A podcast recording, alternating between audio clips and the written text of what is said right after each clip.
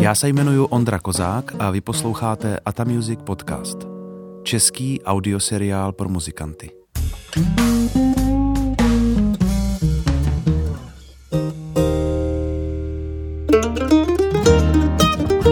Tenhle díl snad potěší srdce všech folkařů, protože uslyšíte rozhovor s Vítěou Troníčkem, člověkem jehož hudební záběr je opravdu široký a rozhovor s ním stál za to.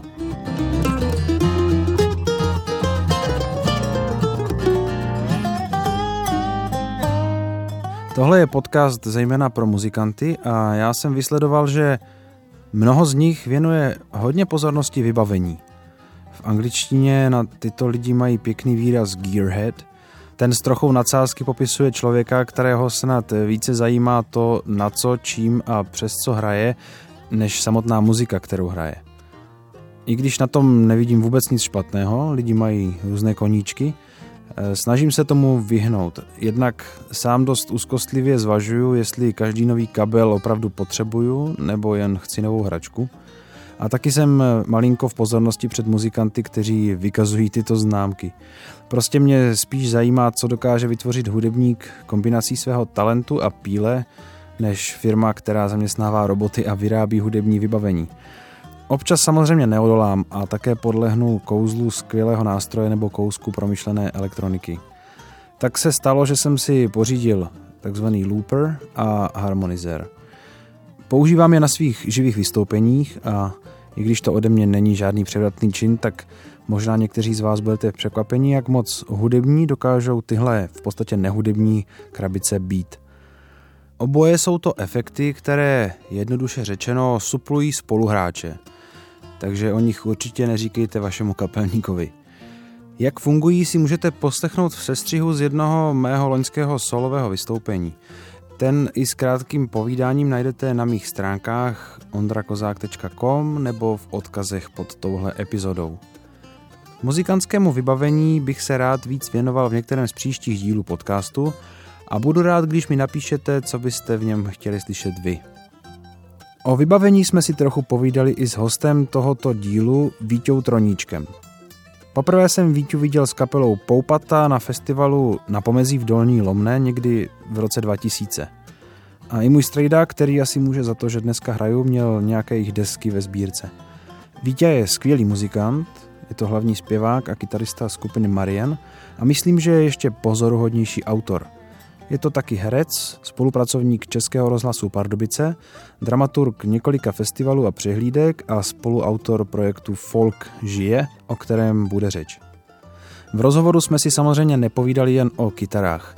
Naopak bych řekl, že jsme se pohybovali v hodně uměleckých sférách a pro mě osobně to byl rozhovor, po kterém jsem si ještě další den říkal aha, tak snad se bude líbit i vám.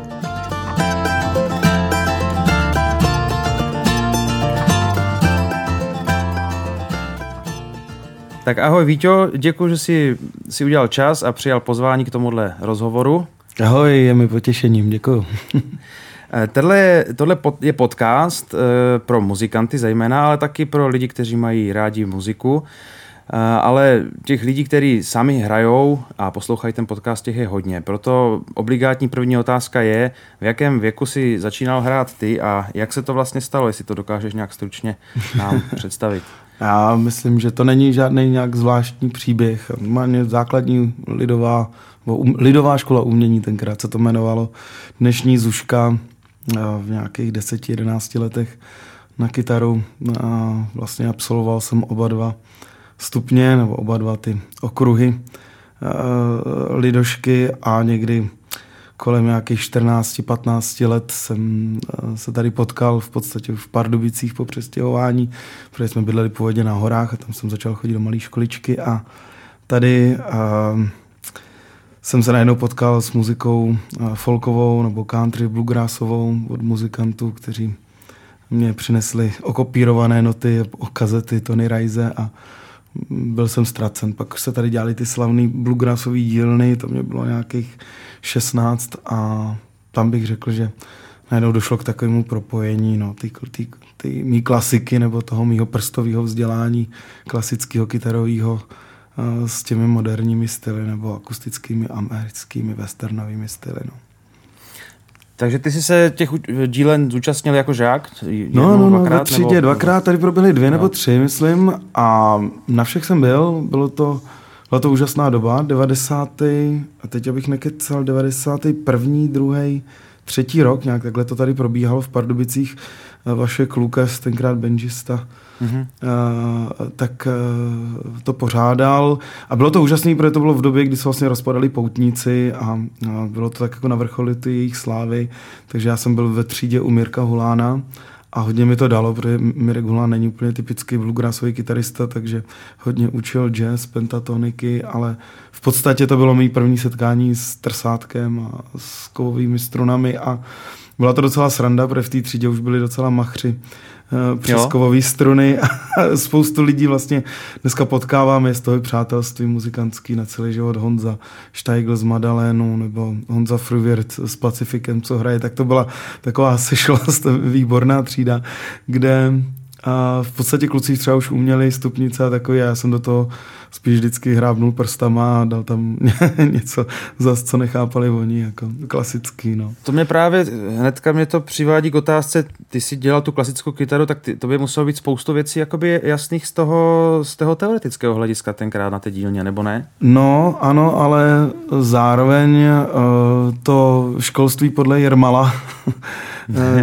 ti trošku uzavřelo Eh, obzory, jo? že vlastně to nebyla ani tak klasická španělská kytara, když jsem se třeba teďka v poslední době dostal k flamenku nebo k takovým technikám, které se mi vždycky líbily, ale uh, to klasické vzdělání je úžasný v tom, že si pak jakoby můžeš vybrat, co chceš hrát a na všechno v podstatě mnohem jednodušeji přijdeš. Takže ano, stupnice, pohyby prstů, uh, ty, ta levačka, to ano, technika stupnice, ale na druhou stranu kovové struny, a trsátko, doprovody, big lighty a, a s tím související, já nevím, určitá harmonická stavba, na to tě to ne, nepřipraví, nevybaví. Můžeš si to mhm. technicky jako vždycky zdůvodnit, že jo, ale ta klasika je skvělá na techniku, ale na celkový rozlet o muzice bych řekl, že ti jako malinko zacpe ty obzory. Jo. Yeah. Že někdo jako by se z toho, třeba znám spoustu lidí, co se z toho nedokázali vymanit. Jo. Že šli studovat klasiku, jakože chtějí dělat klasiku, ale vlastně nebyli pak schopni vnímat, improvizovat nebo nebo jít, jít někam dál, nebo vnímat, co je potřeba hrát třeba pod písní hezkou, nebo jak, jak vystavět harmonii jo, na tu kytaru. Takže tyhle věci mě docela zajímavé. Je to zajímavý střed, jako určitě doporučuji všem, co chtějí začít, tak ta klasika není špatná. Ale on se k ní totiž člověk pak těžko vrací. Že? Málo bláznů, jako je plíhal, který můžou ve vysokém věku poměrně se začít věnovat klasice a něco nastudovat a změnit svoji techniku hry. Ale to chce už opravdu jako, jako matematický mozek spíš. No. Řekl bys, nebo potvrdil bys mi moji zkušenost, protože já mám taky jako klasický klasickou minulost jako houslisty, ale na, na rozdíl od tebe. A uh, u té naší muziky, když teda tak zaškatulkuju, ten uh, folk, bluegrass a, a zpřízněné žánry, uh, že tam je jako dominantní vliv toho být schopen hrát podle sluchu, nebo teda slyšet a napodobit zvuky, které slyším na ten svůj nástroj, což je podle mě v úplně v přímém jako rozporu, nebo ne rozporu, ale o tomhle se v klasice vůbec jakoby řeč nevede, hmm. o téhle disciplíně. Já z toho, co jsem vypozoroval já, všechny, protože na tohle je spousta teorií, příruček a, a různých škol a, a to, tak eh, já bych řekl, že nejslavnější kytaristi, ať jakýkoliv žánru, tak většinou byli, eh, nebo jsou skvělí skladatelé jako melodici nebo jako tvůrci prostě melodií. A pokud uh, vlastně vytvoříš, že, nebo použiješ to, co umíš jakoby technicky, uh, jako službu té uh, muzice, jako písni, jako hezký písni, a teď prostě mluvím hezký, to je takový strašně relativní pojem, že jak se komu co líbí, to už je vlastně jedno. Ale pokud prostě je to hezká píseň, která má nápad melodický, originální, tak pak jako ta kytara ti jako jenom slouží. Ta technika nebo úroveň, který člověk dosáhne, jenom slouží. A vlastně je jedno, jestli to je flamengo, jestli to, to prsty, jestli to to nylonový struny nebo kovový trsátko, jestli to je říznutý americkou lidovou hudbou. Vždycky prostě jde o, o originální nápad v melodii, podepřený že, harmonii zajímavou a v závislosti na nějakém rytmu. Tohle jsou jakoby podle mě důležitější věci, než, než uh, jestli jako to člověka zavře nějaká technika nebo, nebo otevře, nebo jestli se má věnovat. Zase třeba někdo, prostě vidíme, jak se někdo nadřel pentatoniky a pak celý život není schopný hrát nic jiného. Že? Jakoby. A, a je z něj stupnicový technický hráč. A v tom bluegrassu konkrétně těch, těch hráčů technických jako spousta skvělých, ale vlastně z toho sola zůstane tak jako, že člověk si řekne, je dobře, ten to zahrál rychle, jo, udělal tady na mě nějaký živý dojem, ale ve své podstatě a mu chybí že jo, něco, co třeba nevím, Slávek Hanzlík umí, že, že vlastně stvoří krásné melodie. Jo, jako, nebo, mm-hmm. jo, to, to, jsou třeba důležitější věci, mi přijde. No. Mm-hmm. A ještě abych upřesnil ten, svůj, ten svůj teda dotaz e, a vrátil se trošku k té tvojí jako minulosti. E, zažil si potom v tom věku, co říkáš 14-15, nějak jakoby rozvoj i toho, že si začal víc poslouchat jakoby nejenom muziku, ale i třeba vlastně sám sebe nebo, nebo ostatní hráče a, a, a napodobovat to, jakoby to, co slyšíš, jako mm. místo toho, že bys to četl z not? Jo, určitě. Mm, no, myslím si, že v tak v té době ještě úplně nebyl YouTube rozjetý ani internet, takže jsme se k tomu dostávali přes nahrávky a tady vlastně se hrál moji roli můj strýc Emigrant, který mi ještě v nějakém, tuším, 88. 9. poslal uh, úžasné učebnice uh, kytarových bluegrassových lajků a uh, výběry takové jako z tradiční muziky, když vlastně to bylo po revoluci, to už bylo, když jsem chodil na ty bluegrassové dílny. Hodně mě pomohl.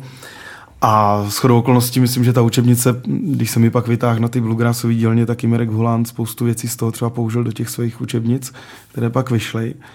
Takže uh, to, tam to člověk jako najednou viděl, viděl, jak je to vlastně hrozně jednoduchý z pohledu klasického kytaristy, viděl, jak jsou to jakoby teda dobře stupnice a nějaký běhy, které je možné napodobit. A pokud jako na to tech, je ta technika, tak ono, když to pak slyšíš, ať už z nahrávky, tak samozřejmě se ti to zahraje nebo přijdeš na to mnohem rychleji. Teď jsme třeba nedávno s Marian udělali z legrace California Eagles podle akustické verze Ampla, když se vraceli na scénu v 91. z té desky Half Breeze of, jak se, nevím přesně, tak nádherná, nádherná akustická verze, kde hrajou vlastně na španělský kytary jako ala flamenco. A je to docela těžký, jako samozřejmě celý si to nacvičit, aby, ten, aby ta kopie byla přesná, ale nadřeli jsme to s klukama do posledního tónu. A vůbec s tím vlastně nebyl problém. Jako člověk jako zjistí, že je to krásně vymyšlená melodie, kterou je potřeba se nějak naučit, ale po technické stránce, pokud má člověk klasické vzdělání, tak je to prostě úroveň, já nevím, páté třídy zušky. Mm-hmm. Jako, jo. Uh, mohl bys jmenovat nějaké nahrávky hudební, které stojí za tím, že děláš to, co děláš, to znamená, že hraješ muziku a hraješ možná třeba ten folk dneska. Uh, jsou nějaké třeba nahrávky stěžení pro tebe? Uh, určitě. Když jsem jako hodně sjížděl Tony Rise, jeho Church Street Blues uh, album, uh, hodně jsem se z toho naučil, ty trsátkové techniky, dokud mi Mirek Hulán nedal Markology, což byla hodně stěžení nahrávka. A ještě je skupina, která mě hodně ovlivnila za po té písničkové stránce, melodický a, a tvorbě dvou hlasů dívčích eh, Indigo Girls americká, což byly taky vlastně nahrávky, které mě posílal Street z té Ameriky, které tady nebyly nějak k dostání. A oni jsou to dneska babičky takový trošku, a, ale myslím si, že muzika z nich pořád leze eh, velice zajímavá na dvě akustické kytary, hrozně zajímavý aranže a tam mě to začalo zajímat jako po stránce právě kytarové hry a vazby, harmonie, melodie Um, samozřejmě Simon s Garfunklem a to už jako má hodně blízko že, k, tomu, k tomu, co v podstatě dělám takhle, ale i ten bluegrass, i ta technika, i ty, i ty všechny, řekněme, americké vlivy mě v tom hrozně ovlivnily a čím je člověk starší, tak uh, tak uh, já jsem velkým fanoušek, jako třeba naší folkové scény 80. let. Já si myslím, že tam bylo spousta krásných věcí po stránce vokálních, po stránce takový ty směsi té uh, americké romantiky a naší, naší slovanské uzavřenosti tady trošku. A takže mám rád jakoby, jakoby portovní nahrávky třeba, nebo, nebo ty kapely z těch osmdesátek, mm, pilíře našeho folku, Žalmana, uh, Spiritual Quintet, Nezmary. Vůbec ty věci mě hodně oslovovaly, prohráli jsme, prospívali jsme spoustu nocí a dneska to vyústuje v takové věci, že začínám poslouchat hodně španělskou kytarou, nebo nedávno jsem se nadchl pro uh, takové polské duo Koricky a Žukovská, který hrajou v podstatě Bulata Okudžavu a a zase východní jako melodie tamhle z toho. A vždycky si v tom jakoby nacházím, ale řekl bych, že jdu víc teďka po melodiích a po harmoních, po písních, než jakoby po nějaké kytarové technice, když nebudu počítat teda to, to španělský flamenko. No. Mm-hmm. Napadlo mě, když jsem tě takhle poslouchal, bavili jsme se i o, té, eh, o tom klasickém tvém vzdělání a teďka jsi mluvil o, o nahrávkách, který máš rád, eh, třeba staré české nahrávky. Dokážeš po těch kvantech nahrávek a navíc s tím vzděláním třeba co máš, i když vím, že ho nepřeceňuješ, ale máš ho prostě a e, dokážeš si užít muziku, aniž by si ji hodnotil? Myslím jako hudebník, víš, jako že bys přemýšlel, hele, teď tam byl zajímavý obrat, prostě jako, nemyslím jako kriticky, že hodnotil, myslím jako, že bys ji rozebíral, analyzoval, víš. No je, je pravda, že, že s tím jako je problém se natchnout. A, ale já se snažím, protože právě mám rozhlasový pořád o téhle muzice, o folkové muzice. A to je vždycky trošku oddělování zrna od plev. To je jako vlastní koloporty, vždycky říkám. To je lidový muzicírování a mezi tím je spousta zajímavých pokladů, ale taky spousta uh, lidí, kteří třeba nemají soudnost. Že? A člověk se tím musí nějakým způsobem prokousat, být objektivně, že takový ten, jako, že to vždycky, když něco slyším, tak se to snažím hodnotit, tak tady je. Ale zoufale se snažím udržet si tu schopnost mm, popadnout kytaru a naučit se něco, nebo chtít se naučit nějakou píseň, jako by nechat eh, možná až prvoplánově, mm, když na mě něco dejchne, říkám si, jo, tohle si dovedu představit mezi těma rivolovkama a žalmanovkama u toho táboráku, jakože se zaobírám definicí, co je to hezká píseň. A v tomhle směru se dokážu natchnout i opravdu pro kapely, řeknu, začínající nebo na portě, který poprvé hrajou, tak si myslím, že dokážu ocenit, že tam něco jako je, nebo tohle je zajímavá píseň, je tam autorský potenciál, nebo ta kapela na to má. A, a takhle jo, tak tohle to si třeba uchovávám. A když dělám recenze pro ten pořad, nebo prohrabávám se tím množstvím CDček, tak uh, vidím i spoustu úžasný, poctivý muzikantský práce od, od lidí, kteří jsou neznámí nebo hrajou 20 let a, a jsou známí jenom v určitém okruhu.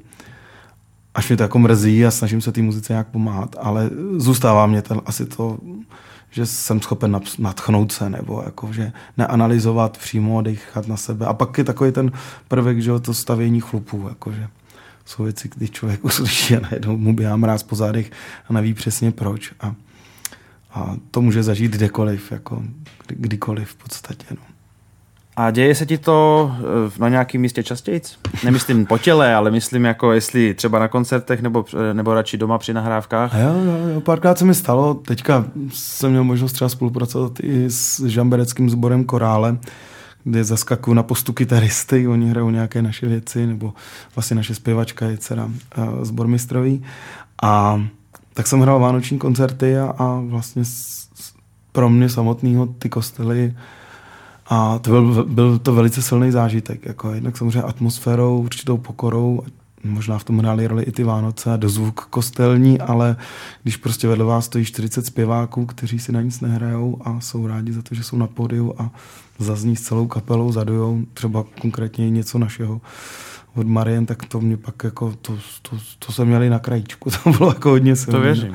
No, no. Tím jsme se krásně dostali ještě k rozšíření mojí předchozí otázky na to, že e, protože ty jsi dost populární jako skladatel nebo písničkář, autor a s tím celým základem, co máš za sebou, Eh, dokážeš abstrahovat od eh, detailů při té kompozici, že si řekneš, tohle je blbost, tohle už bylo použitý tolikrát, tohle nemůžu použít. I přesto, že to je hezký, tak eh, člověk má tendence to zavrhnout, že prostě tohle je vykradený nebo, nebo takhle. Máš, máš třeba s tímhle problém? Jako autocenzura, myslíš, jak je přísná, přísně nastavená? No, no, jednak autocenzura, ale i, i třeba to, že jak posuzuješ vlastně, ty jsi to zmínil, že jak posoudit hezkou píseň, nebo jak poznat hezkou píseň, v čem je ta píseň hezká, jo? tak možná na to máš nějaké svoje zaběhané finty, že víš, tady potřebujeme, aby se ty babičky rozbrečely, v tomhle tom místě bude bridge prostě, a, ale, a nebo právě naopak ne a necháváš to plynout. Hmm. Ne, tak jakoby základem je, že aby člověk nedělal muziku, myslím to tvo, jakoukoliv tvůrčí činnost, proto aby se zalíbila někomu. Jo. Tam v podstatě, je to malinko, so, zní to jako sobecky, ale mělo by se to líbit hlavně tomu tvůrci. Jo. A vám se o to pak totiž člověk může opřít, o to dílo. Jo, nemusí nikomu nic vysvětlovat. My třeba jsme e, i dost často nebo jsme byli, nebo teď už si myslím, že máme větší respekt, ale pod určitou kritikou třeba některých kritiků, kteří mají pocit, že tohle už je mrtvý řečiště, nebo ten folkový mainstream, že je mrtvý. Já jsem jako strašně že rváč za to, že, že to je blbost. Jako to je jako když chcete vyčítat prostě folkový kapele, že má dvě kytary a kontrabas a tři hlasy nebo čtyři tak to je to samé, jak když chcete rokový kapele vytýkat, že má basu, bicí a elektrickou kytaru jo, v základu. To, to prostě tak není. Ten žánr není charakterizovaný, uh, já nevím, nástrojem, nebo jako je, jako je to pro ně ten, ale není to žádný dogma prostě. A uh, tohle je lidový muzicírování. Lidový muzicírování na nejlidovější nástroje. Jo. Čili pokud člověk tady má tvořit něco a má svý vzory, má svý lásky muzikantský a, a píše třeba v tom duchu, tak stejně to musí opřít, že o sebe. Za tu rozhlasovou práci jsem měl spousta rozhovorů, možnost dělat spoustu rozhovorů se spoustou významných lidí, kteří mě v mimoděk jako dali mm, krásných jako nápadů. Robert Křesťan třeba říká, že dobrý nápad se vlastně pozná podle toho, že se vrací. Jako.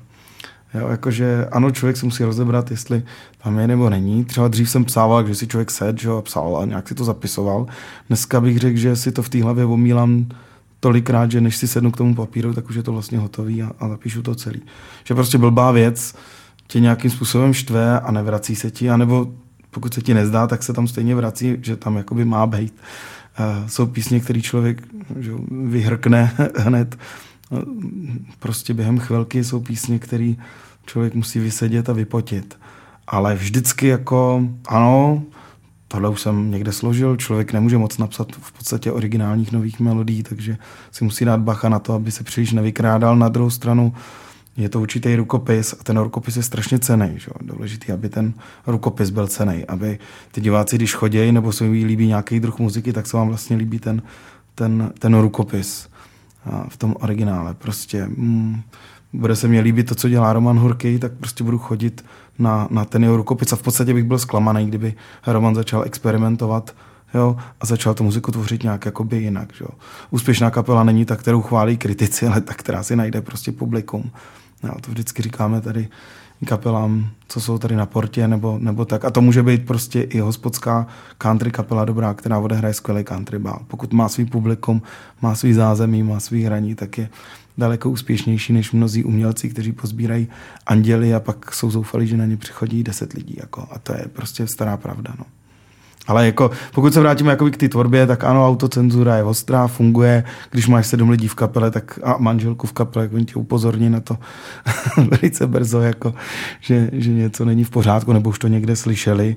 Takže to je dobrá, dobrá jakoby meta a prodírám se spoustou muziky v rámci toho rozhlasového pořadu a takže spousta věcí jakoby vstřebávám a možná někdy i tavím, než skládám, že spíš jako přetavuju nějaký jakoby model do nepoznané podoby, což samozřejmě občas taky jakoby dělám, ale když se mi někde líbí třeba atmosféra písně nebo, nebo i soundu celá, kapela, rytmus se mi třeba někde z něčeho líbí, tak to není přeci hřích vzít si ten rytmus, zkoušet ho zahrát po svým, dát ho kapele, která má už nějaký charakteristický rukopis a zvuk a, a pak to vlastně funguje a může vzniknout něco nového a původního. No. To je to jako s knížkou, když si přečtu knížku a, a jsem plný slov z té knihy nějak a, a namotivován třeba příběhem a, a vznikne z toho prostě text. To je to samé. Mm-hmm. My jsme tady zmínili ty žánry, proplitali jsme si od klasiky přes bluegrass až k folku. Já třeba uh, jsem nejdřív hrál vlastně ten folk a hrál Žal, Žalmana Nedvědy a pak právě jsem najednou uslyšel uh, bluegrass. A jako kluka prostě, který mu bylo tenkrát, já nevím, taky 14 prostě, tak e, na mě, myslím, asi udělal hlavně dojem to, jak je to strašně technicky, jakoby, jak je ten žánr hrozně technický, že to je prostě rychle, jo, že se tam moc nevymýšlí s nějakou, s nějakou harmonickou strukturou prostě, ale za to se ty kluci vždycky e, jako ukážou prostě, jak umí rychle těma vrstama prostě. Tak to, a myslím si, že to mě tenkrát jako, jako kluka chytlo. A e, vlastně mě to jako drží doteď, i když samozřejmě už jsem zase dál, tak objevuju samozřejmě i jiné světy. Jo. Ne, ne, já myslím, že, já myslím, že tohle máme třeba úplně jako schodný, protože myslím, že stejný okouzlení, stejným okouzlením jsem prošel já. A, a i tou technikou, i prostě a, prsty a, a do dneška vlastně obdivuju všechny ty uh, skvělý bluegrassový muzikanty a říkám si taky, jako, že vlastně v podstatě jsme si udělali takový trio, který má tak trošku bluegrassový sound a podtext. Jakoby teďka novinku s Basákem a s Honzou Koubou právě, že dobrý z toho tady od nás. Ale chtěl jsem říci, že když jsem si jakoby zpětně pak analyzoval, co se mi na bluegrassu líbí nejvíc, jo, tak to byly věci, jako samozřejmě prostě tradicionální, na kterých si člověk tu techniku úplně skvěle naučil, základní harmonie, všechno, rytmus, rychlost, všechno být. A pak jsem si najednou uvědomil, že stejně mě z toho vynikají nejvíc krásné písně, které dělali Newgrass Revival, Jo, protože ta, ta kapela nebyla výjimečná tím, co uměla rychle zahrát. Jo. Byla výjimečná prostě svým přístupem použitím těch historických v podstatě nástrojů nebo těch akustických nástrojů na, na velice moderní muziku. Ať už to bylo country blues, rock and roll, že nebo ty, ale vždycky tam jakoby to, to mě na tom bavilo, ten sound, to, že tam vlastně byl prostor pro to ukázat tu svoji techniku a tu rychlost a, a tu dokonalost, že, na kterou člověk musí mít nadřínou opravdu ty nástroje. Ale zároveň, zároveň to vždycky bylo na hrozně písní. Jo. A dneska třeba, já nevím, byli jsme na koncertě Alison Krauss eh, v Berlíně před pár lety se ženou, s klukama tady a to a zase si říkám prostě, je to, je to, je to úžasný prostě sledovat mm, Tyminského, když jede, když jedou staré věci, nebo když jede jakoby oldies muzikou. A pak do toho prostě přijde zase v podstatě romantický ploužák od Alison a celý to může spolu fungovat, takže miluju bluegrass, miluju, pořád to zůstává prostě ve mně, hrozně si toho vážím, ale vždycky i v tom bluegrassu prostě platí, že ty nejlepší písně jsou jako hezký písně. Jo, s příběhem, ať už zachycují příběh, nebo, nebo, nebo mají tak silnou melodii, že, že se vymykají v podstatě bluegrassu.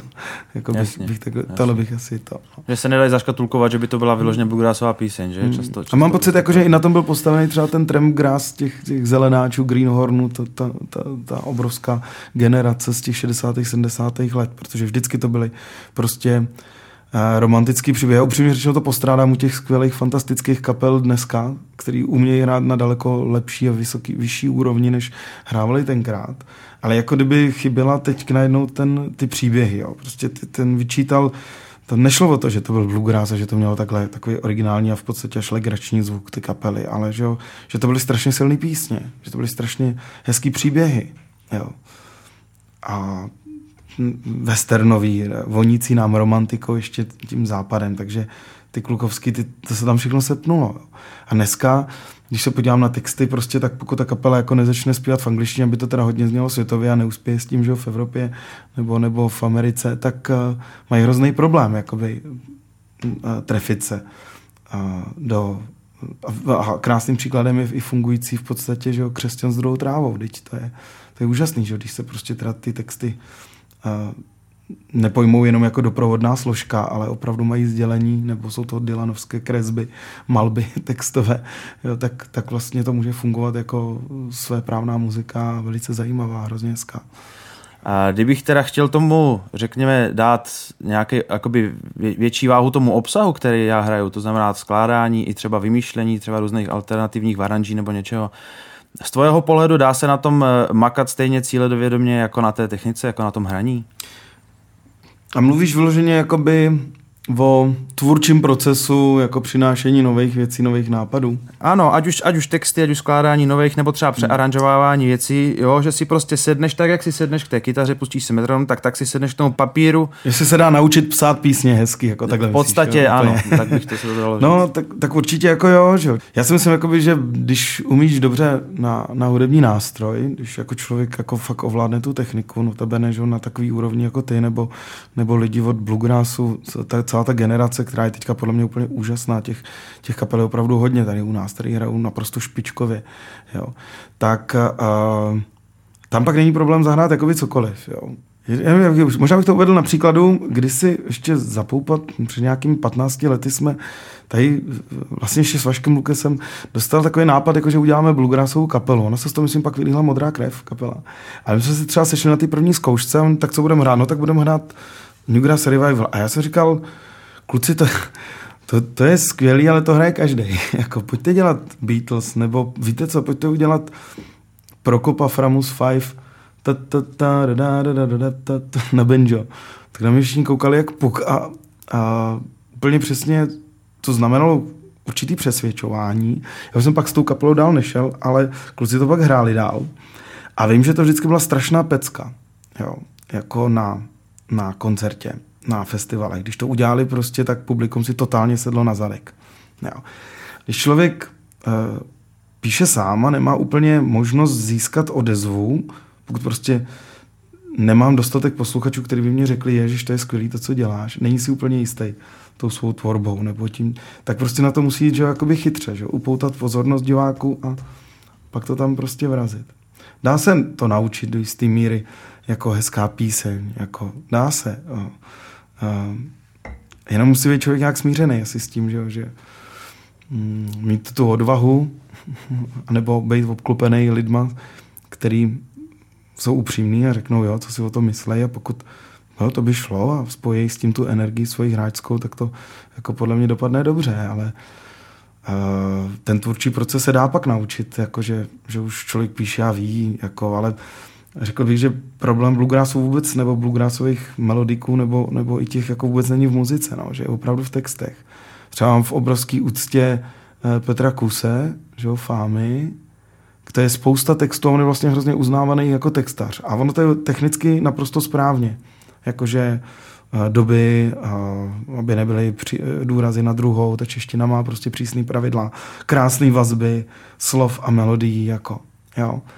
Ale jako by mě tam chyběly ty příběhy, ten, ta, ta věrohodnost, ten, to je strašně málo písní, který bych od takového rutinéra, jakoby, teď ne, ne, pro Bůh, chraň Bůh, abych se jako vyjadřoval kriticky. Je to vlastně jako skvělý, že to, co dělá, to, co všechno. Ale jako a v tom bluegrassovém světě jsem se setkal s tím, že všichni jako, že to je nejlepší vlastně textař toho bluegrassu, jo. A že třeba pro ně Robert Křesťan je už nestravitelný, že, jako, že už tomu nerozumějí. Že je to tak těžký, jako že když zaspívá v sedanských blindážích sládne náš hořký ztracený svět, tak všichni běží k internetu hledat, co jsou sedanské blindáže. A nebo třeba hloupá panenka, že jo? kolik lidí ví přesně, o čem přesně je. Že jo?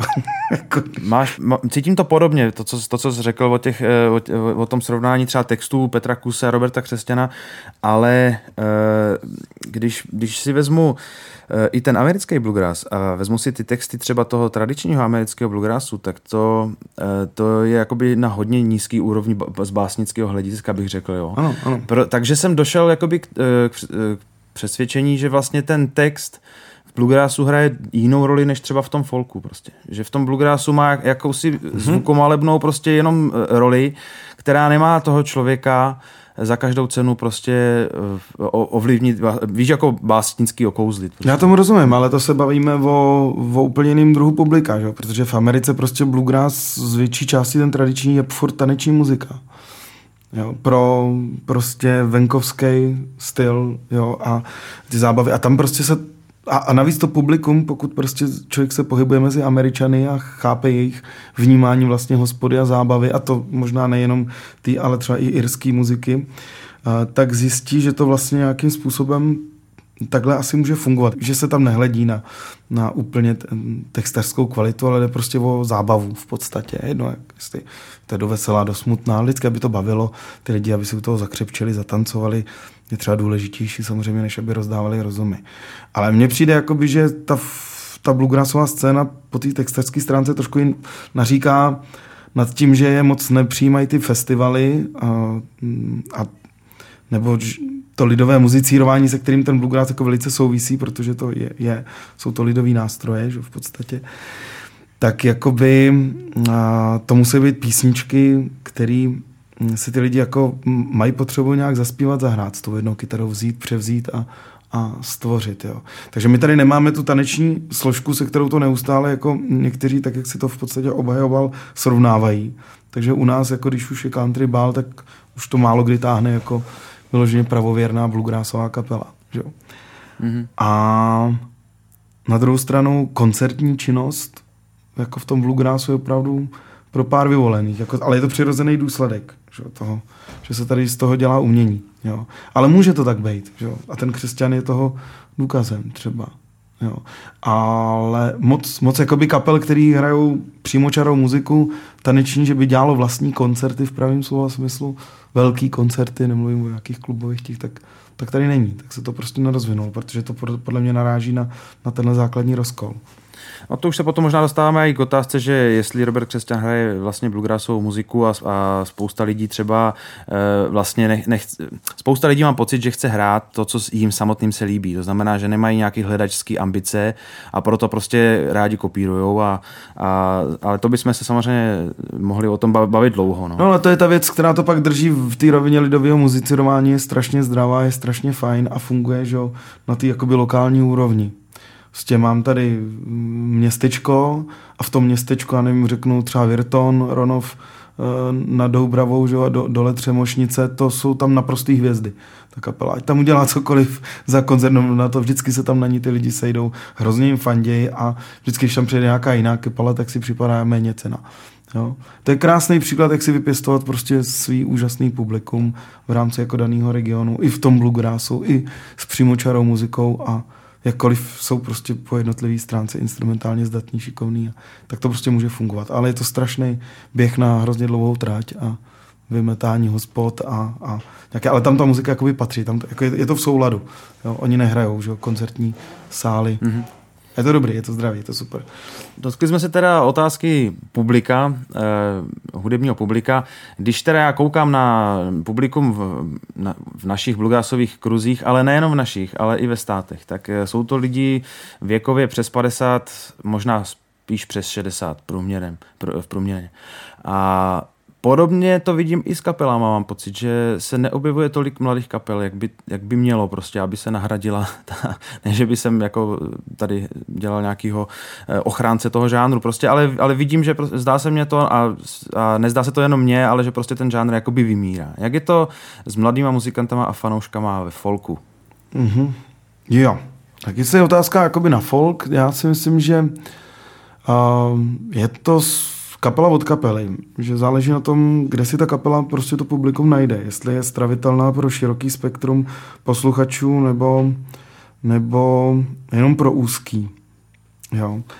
A folk je hodná muzika, ty lidi na těch festivalech jsou schopní jakoby přijmout mm, hodně hudby, kterou by normálně si už nevyhledali nebo nepustí si, tak ji zatleskají a, a jsou jakoby vděční nebo jakoby ta, ta, tady je, je tady obrovská tolerance, proto ten žánr tak jako možná až nezdravě se rozrostl a to spektrum jakoby folku, to, co nazýváme folk, od, teď jsme třeba měli tady večer s Honzou Žambochem jeho Wolf Lost of the poem, in the Poem, což je prostě ultra šílený krásný projekt nádherných dotyků poezie ženský, ale uh, v podstatě pro normálního člověka, normálního v úvodzovkách, toho, kdo trošku umí na kytaru a chce hrát toho nedvěda nohavicu, tak už vlastně totálně jako ujetej, že, že, to, že tady Honza cílí na jednotlivý posluchače, ale je tady obrovský umělecký přínos, že vlastně ten Honza s tím do toho jde. Jo, že to je pro pár vyvolených, který to jako pochopí. A vedle toho zase ten přístup Marien, který se ukázali, eh, a za to jsme vděční, a úplně přesně jaký nechápu tu techniku, že jsme stravitelní pro velice široký spektrum posluchačů. Jo? Že na nás mm-hmm. chodí babičky, eh, rodiče, kteří sebou berou děti, i, i malí kluky, i holky, který, jo, a do toho se prostě přimíchávají i nějaký teenageři nebo mladý páry, nebo lidi, co, co už mají něco za sebou a hledají v těch písničkách. A víš proč? Uh, nevím, ale všiml jsem si, že na stejném principu stravitelnosti široké fungovalo spousta kapel v minulosti, Žalmani, Nezmaři, že jsme možná eh, Spiritual Quintet, že to jakoby jde, ono jim to třeba stárne to publikum, ale jakoby tady generačně na těch festivalech vždycky fungovala taková jako výměna. Jo. Já z Poupaty pamatuju v podstatě ještě Svojšice a velký festivaly, Eh, z konce vlastně z začátku 90. let a vždycky to tam fungovalo na tom principu, že se tam objevily ty staré hvězdy, ty rivolové a nezmarský, spirituál a tyhle ty kapely vedle toho začaly naskakovat jakoby ty mladý generačně, jo, Camelot a, a tyhle ty. A ne všichni samozřejmě to přijali, ale vždycky to byla jako, jako pestrá nabídka a ty mladší si vždycky vybrali že jo, toho, toho mladého. Pokud jezdeš, jedeš na festival já nevím, jedna kapela tam jezdí 10 let a ty začneš jezdit třeba v sedmém roce jich, tak jsi tam třikrát, ale když někdo přijde na ten festival po první, po druhý, po třetí a vidí ty kapely od těch deseti let, tak je má na stejný úrovni, takže nevnímal věkový rozdíl mezi rivolama, mezi hudbou rivolu, spiritual to mezi kamelotem. Jakoby fungovalo propojení. Myslím si, že tohle jsme třeba zažili, ještě jsme to vlastně lízli třeba s devítkou nebo s poupatama a Marien pak jako nezačínali od nuly. Jo. Mm. A takovéhle předávání publika fungovalo a ono to bylo vlastně hrozně široký uh, věkově teda v tu chvíli. No. A to je, je to jako hezká vlastnost, když ta muzika to takhle dokáže oslovit. Zároveň je tu to ví, že v tu chvíli to je nepřijatelný většinou pro hudební publicisty nebo lidi, kteří se tou muzikou zaobírají, tak ty třeba tuhle tu věc neocenují. Vidím i spousta mladých kapel, který třeba uh, se jim podařilo to zaměřit na mladší, já nevím, epidemie třeba, že jo, svými projekty vlasteneckými, teďka Kotlinou úžasnou, tak to jsou věci, které v podstatě zabodovaly u, u, já nevím, jak zahráli takhle na srdíčko, že jo, těm starším, ale přinutili třeba několik eh, z té mladé generace, těch, několik eh, lidí z tohohle z toho žádného by vzali kytaru a učili se teda nový folkový písně třeba. Jo. A to je, těch kapel jako vidím spoustu, který by dokážou v tomhle tom pracovat. Takže já moc jako nevěřím na ten starší, mladší, je to určený tam tomu, tam tomu. Jo. Když jsme byli v Berlíně na té Alison Krauss, tak to bylo velice širok, širokospekt, široké spektrum věku a to. Čili zase to je o tom, jestli hrajou písničky, hezké písničky, když jsem koukal na to třeba na kapely Sherry Holmes, že jo, nebo, nebo i teďka, jak byl John Cohen v Praze eh, s tou mladinou. Nepřijde mi to, že by to bylo tak jako vymezený tradiční oldies bluegrass, samozřejmě, ano. Že?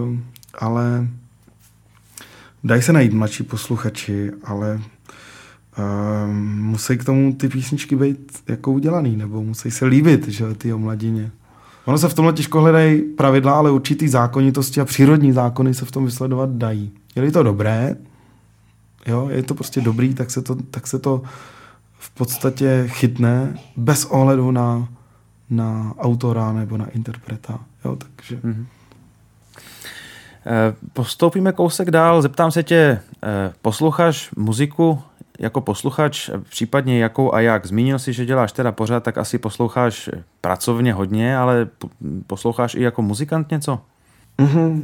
No tak já už jsem to zmiňoval teďka v podstatě, když nebudu počítat to, co poslouchám kvůli rádiu, a, tak a, se mně hodně líbí a opravdu ani sám nevím vlastně proč uh, Žukovská s Korickým polské duo, které nikdy ani v Čechách snad nehrálo.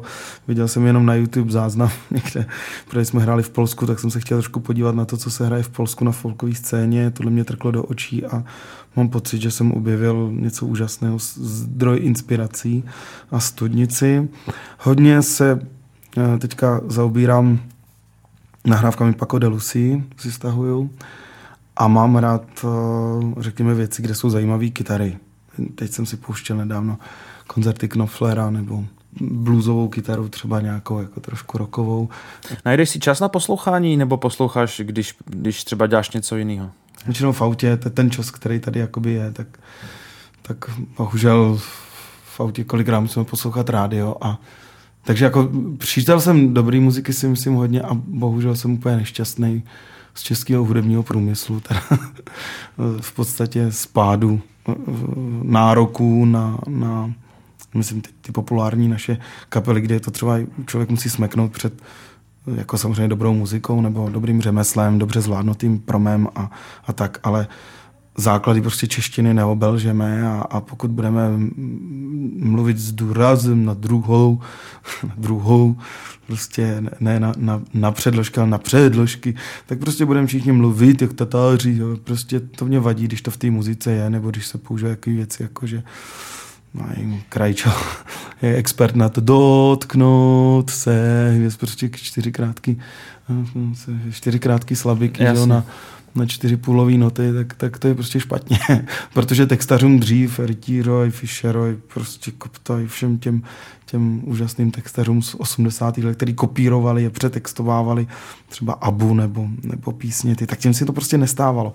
Ty tu češtinu dokázali udržet v, češ, eh, jakoby v dobrých mantinelech a psát dobré věci, aniž by jim museli prznit. A mě vadí, že dneska ty hudební dramaturgové, že jim to je jako jedno, že se tam i na radiožurnál dostanou prostě věci, které tu češtinu opravdu prznějí. A, a Hruza, i Tomáš Klus, a, a i ty prostě jsou experti a myslím si, že mají prostředky na to, mají i talent na to, aby to udrželi. Ještě bych možná by byl schovývalý k, k Ostravákům teda do, dobře jako nářičím, takže se s těma důrazama třeba trošku nevědějí rady, ale i tam jako je to neodpustitelná věc. Prostě když píseň začíná probouzíš oheň a první doba začátek je prostě na, na druhou slabiku, tak je to prostě prohřešek proti češtině. Mě vadí jako. To věřím, to věřím. A čteš asi hodně, viď? Nebo četl si? Snažím se, no, číst. To, to. Ale kvůli textům, kvůli textařině, kvůli práci v rozhlase. Čteš poe- poezii nebo... nebo... Hm. Musím říct, že patřím k těm lidem, který jako moc, tolik poezie se jich nedotýká. Teda. Jo. Teď jsme se o tom bavili právě s Honzou Žambochem velice zajímavě, že obzvlášť mužská poezie jako by byla psaná eh, vždycky s cílem zbalit nějakou paní nebo nějakého pána v případě Shakespearea, kde si s tím odborníci nevědí rady úplně, jestli to bylo pro muže nebo pro ženu, ty sonety.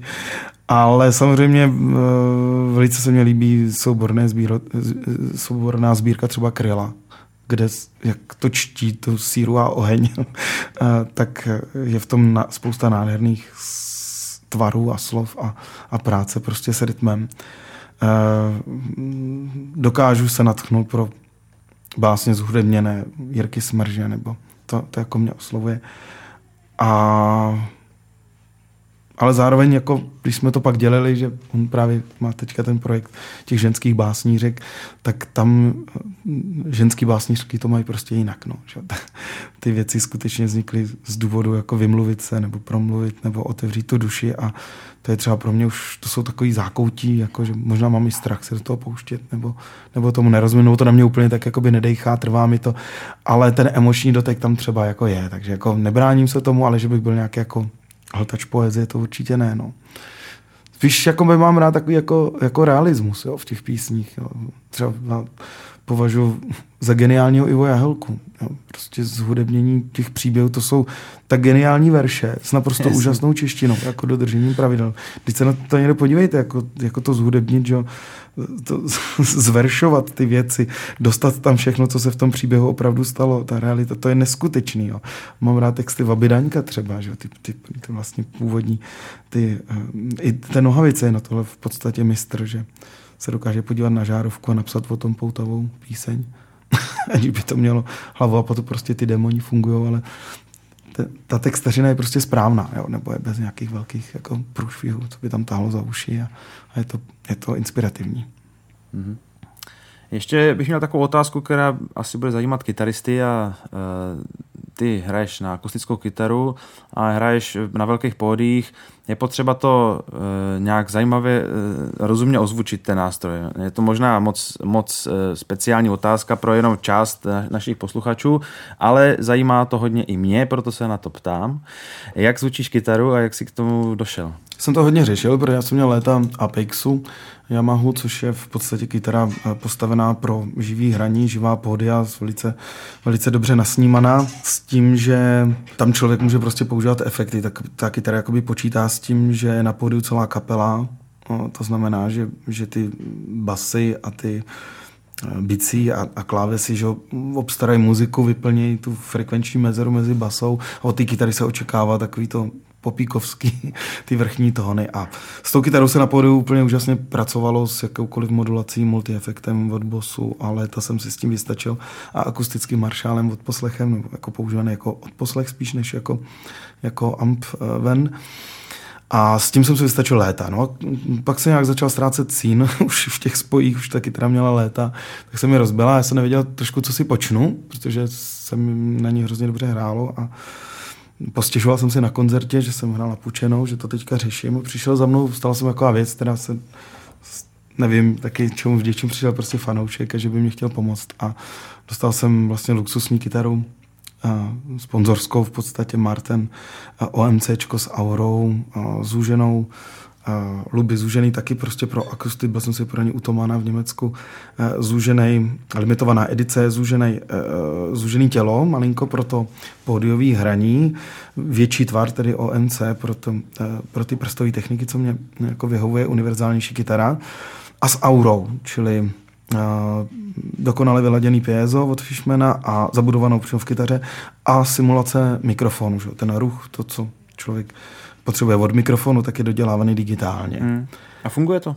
Eh, funguje to skvěle. Je to takhle, jak pro koho? Člověk musí vědět, co od toho očekává. Já jsem s tím byl úplně nadšený, když jsem si to sám vlastně přehrával a pak jsem narazil na takové jako nedokonalosti. Třeba, když někdo zkouší hrát perkusivním způsobem, že na tu kytaru, že dá do toho, tak vlastně v tu chvíli tam je slyšet malinko ta chemie, ale funguje to skvěle. A, a Vazbu máš vyřešenou. No, jako o vazbě nevím ani, co to je. A jako opravdu léta už jako taky teda nezavazbí tenhle jako z toho, protože tam není mikrofon, a, jo, ale hlavně můžu používat opravdu kombo za sebou, za zády nebo před sebou jako nahlas sepnutý. A poslední dobu jsem začal používat teda nylonku, jsem si koupil ještě pro nějaký crossover kytaru, pro to flamengo nebo nějaké věci, co jsme udělali trošku v jiném duchu. A ještě když eh, jsem se chystal na tenhle rozhovor, tak mě zaujalo eh, projekt, eh, který se jmenuje Folk žije. Mohl bys to představit, co to je a proč to je? Tak Folk žije v tuhle chvíli už není tak úplně aktivní projekt, jako byl před nějakými, hm, řekněme, pěti lety, kdy jsme s tím v podstatě vyrukovali. Nápad můj a Ivana Kurteva, který přišel v podstatě k muzice z úplně jiných jakoby, sfér organizačních, pořadatelských, z úplně jiné muziky a poskytl mě na to takový hrozně zajímavý pohled, že celá ta folková scéna se furt tváří jako nějaký ukřivděný malý káčátko, o nás nikdo nikde nechce, nikdo nás neposlouchá. Uh, kapely, že kolikrát, jako když přijde do rádia CD, tak tvrdí, no my hrajeme takový akustický šanzon, místo aby řekli, že hrajou folk, prostě hlavně, aby tam nepadlo to slovo folk a rádia je v tu chvíli okamžitě neodložili do nějaké krabice hodně hluboko. A my jsme si říkali, že ta cesta je opačná, že naopak by jsme měli jako kapely naše generace že říct ne, my jsme prostě folkaři, my jsme kotlíkáři, my zatím stojíme a ukázat, co umíme, že prostě, ale zároveň jako prodat to, jo. Proč prostě dělat malinkatý plagátky a, a černobíly na tiskárně, ne, prostě pořádný profi billboard, šup, jako s nápisem folk žije, jo, nebo, nebo... To jste udělali? No, jsme, to jsme zkusili prostě na to i takovou cestu, aby to získalo respekt. Ne kvůli našemu žánru, v našem žánru, no, samozřejmě jsme za to schytali, jako na co si to hrajeme a takovýhle od, od lidí, kteří se tady v tom žánru pachtějí. Ale ono to získalo obrovský respekt u médií mimo jakoby žánr. To znamená nejenom ty deníky eh, oblastní, ty, ty krajské noviny, jako když jim pošle prostě nějaká tamhle kapela no, onoho johoho, tady si pořádá koncertní, který v klubu je něco jiného, než když vám přijde Združení Folk žije, Eh, pořádá prostě jo. koncert prostě tyhle ty kapely a do toho popis prostě ty kapely, co umí a co, co dělá. A tak ty věci začaly jako vypadat malinko jinak. A chytil se to třeba český rozhlas, začali jsme dělat přenosy, vzniklo z toho několik jako úžasných koncertů, je, je z toho v podstatě i nejúspěšnější YouTube uh, záznam koncertu českého rozhlasu, divize Nová média, Roberta Křesťana a Marien s, s druhou trávou v Kostěnicích, kde to prostě vidělo na YouTube, já nevím, 250 tisíc diváků a, a daleko to přečilo veškeré jiné přenosy s klasikou nebo Radimem Hladíkem nebo lidmi, kteří jako, jako krásné muziky, který, se, který třeba rozhlas taky přenášel. A najednou jako čím to je, že prostě je tady nějaká díra, je to vybudování určitého respektu k té muzice a, a pokud jste zaštítění takovou organizací, tak se některé věci jakoby a lépe dělají. Kapely se do toho mohly přidávat, nebo můžou v podstatě, kdo chce, jde o to používání toho hesla, jako nestydět se za to, že ten žánr jakoby není mrtvý. Vydali jsme vlastně i CD, pořádáme pod tou hlavičkou několik jakoby festivalů, akcí a, a jsou kapely, které se prostě přidali, přijali tu myšlenku za svou a v podstatě ten náš model zopakovali ve svém regionu velice úspěšně třeba. Jo. Takže, takže si myslím, že je to, je to, je to dobrý nápad, krásně to může fungovat, dají se na to i ulovit teda média, i sponzoři dokonce a jde jenom o to nestydět se za to, že jsme folkaři. No. Hmm. A jsi zmiňoval ty akce folkové, tak my jsme s kapelou G-Runs and Roses hráli na vašem skvělém festivalu Folkové chvojení. Bude letos? Ano, bude. A v podstatě už asi osmý ročník nebo devátý ročník, je to tisícovka diváků tamhle ve Vysokém chvojení Uhlic. Letos to bude vlastně 15. 16. června. S tím, že se tam vždycky snažíme právě dávat dohromady mladý a se starýma. Takhle vždycky tam prostě pozveme čtyři pět známých men a, a pak ten 20-bodový program vyplníme o mladinou, která by mohla se těmhle lidem nějak líbit eh, z těch potvrzených hostů pro ten letošek známých Spiritual Quintet, Kameloti, Žalman, je tradičním hostem. Eh, s Marianem budeme hrát určitě hm, Vokobere si teďka domlouváme, eh, Jirku Vondráčka spol.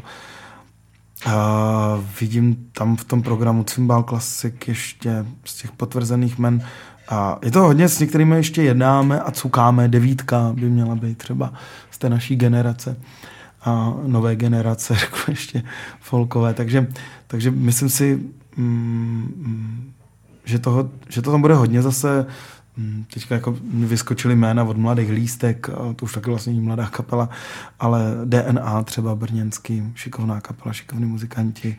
Otvíra to bude znovu zrozený Wild West, country, bluegrass, eh, country rockový v podstatě, eh, taky šikovná kapela z Hradce. Čili těch kapel, který se tam nějakým způsobem teďka rýsujou, tak je hodně a zase by to mělo pokrýt celou tu naši scénu a od jako nějakého uměleckého folku až po ty tremský zelené písničky, protože to je v nádherném prostředí, no, a lesním amfiteátru.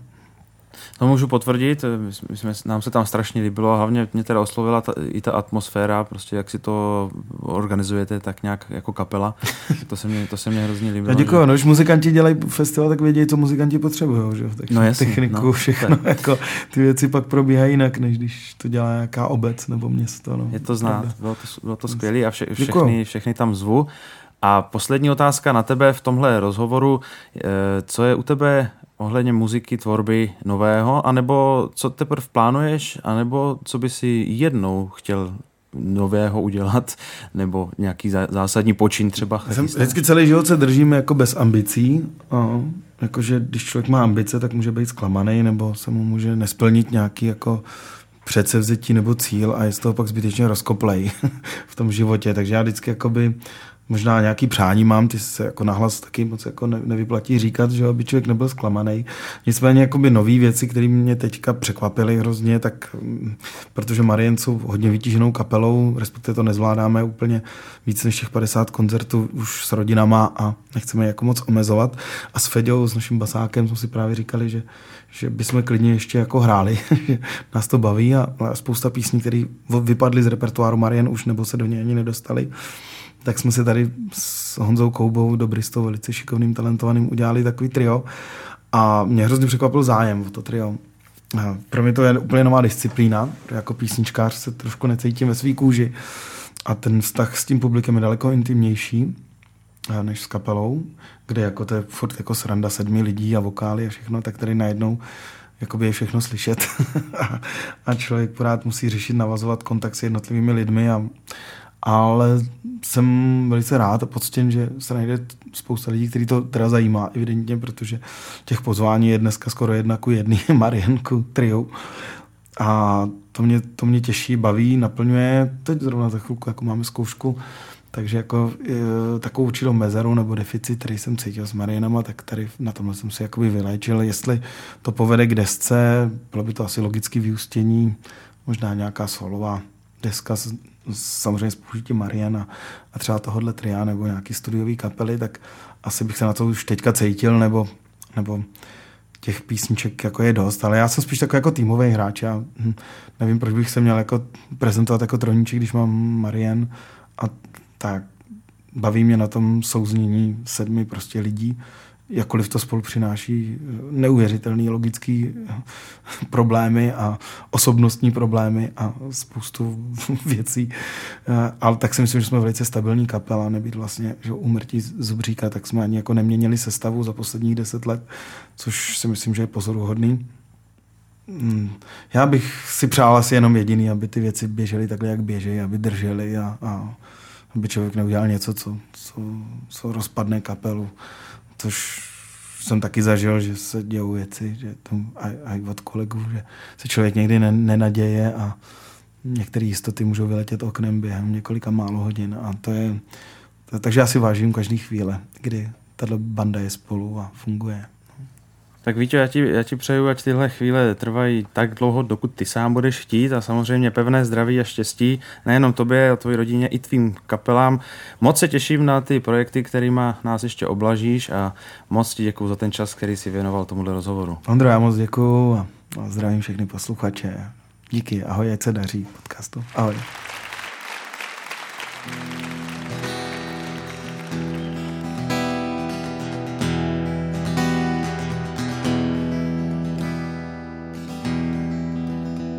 Spola rozepnutý kabát, klobouk s dírou jako svět, trochu danejský dar, vidět všechno bíle.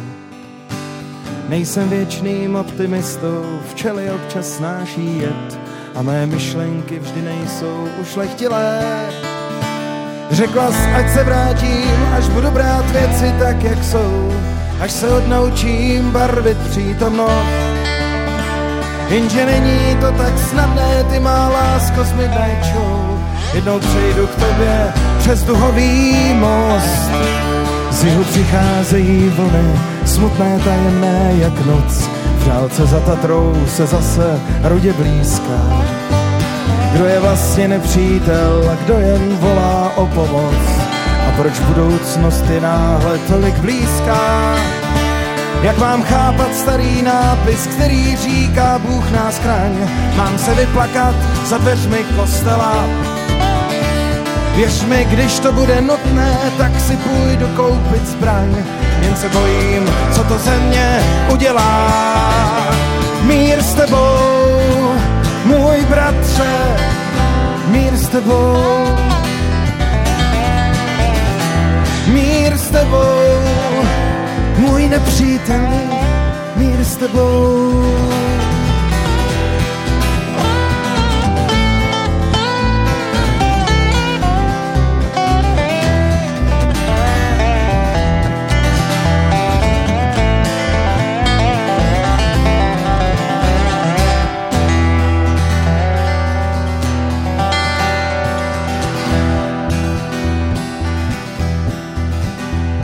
Ve snu vidím horskou louku, na ní velký šťastný dům a v něm ty a já, jak romanticky stárnem.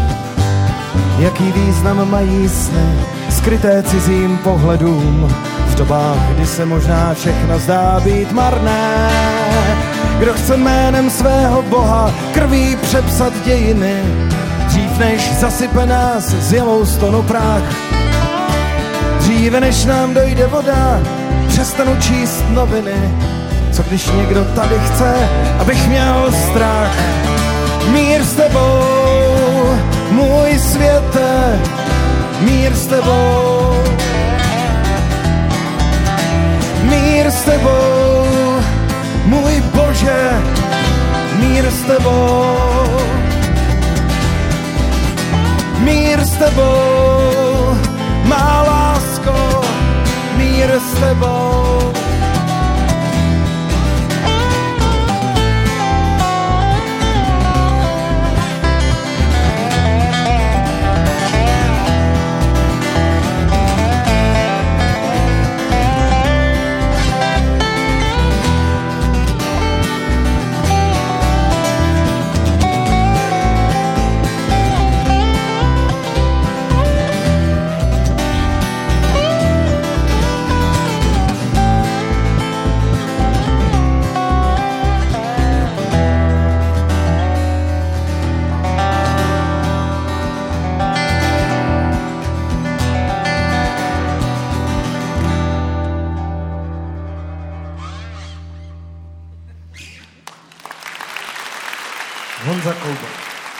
Dozněla písnička S tebou v podání tria Víti Troníčka.